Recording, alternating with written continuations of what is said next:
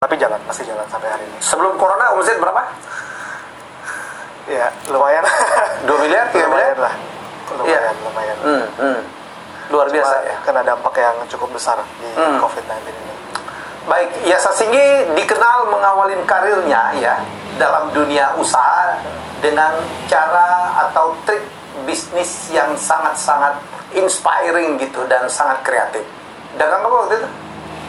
Dagang kaos. dagang kaos pertama kali dagang kaos Dagang kaos. pertama kali ketemu Om Helmi juga Iya. kayaknya ya tahunya kaos ya waktu itu ya. Taunya kaos. Taunya. Apa merek Men's Republic? Men's Republic. Dari awal memang pakai Men's Republic, tapi dulu bukan brand, Hmm. tapi nama toko online-nya Men's Republic. Hmm.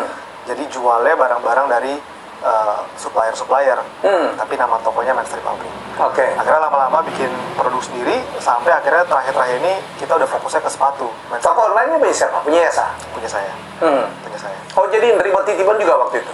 Dulu nggak, jadi kita ngambil barang dari Tanah Abang, Hmm. lalu kita jual lagi di, di dalam toko online kita. Hmm. gitu tapi lama-lama kan kayaknya kalau jual barang orang Hmm. kurang enak ya om Jadi? akhirnya kita bikin produk sendiri atas nama Men's Republic sendiri Mm. Men's Republic sendiri. Men's Republic